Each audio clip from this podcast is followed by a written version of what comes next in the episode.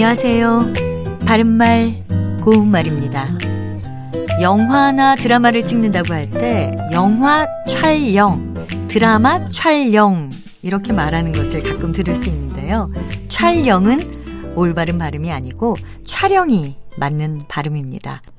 한 단어에서 앞에 음절이 리을 받침으로 끝나고 뒤 음절의 모음이 야, 여, 요, 유일 경우에는 리을을 첨가하지 않고 받침 리을과 뒤에 모음을 자연스럽게 연음해서 발음합니다. 따라서 촬영이라고 하면 리을 소리를 불필요하게 첨가해서 발음하는 것이고요. 이때는 연음을 해서 촬영이라고 발음하는 것이 맞습니다. 이와 비슷한 예로 아껴 쓰는 것을 전략 이라고 발음하면 안 되고요. 이 또한 절약이라고 연음해서 발음하는 것이 맞습니다.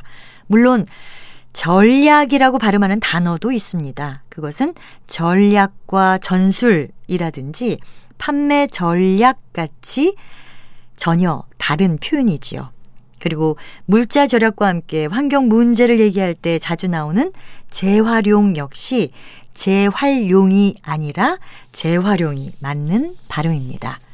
또 니은 소리를 불필요하게 첨가해서 발음하는 예도 있습니다.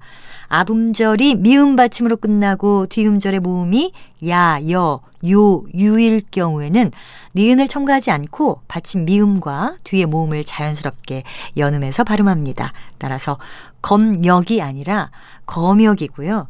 감염이 아니라 감염이고요.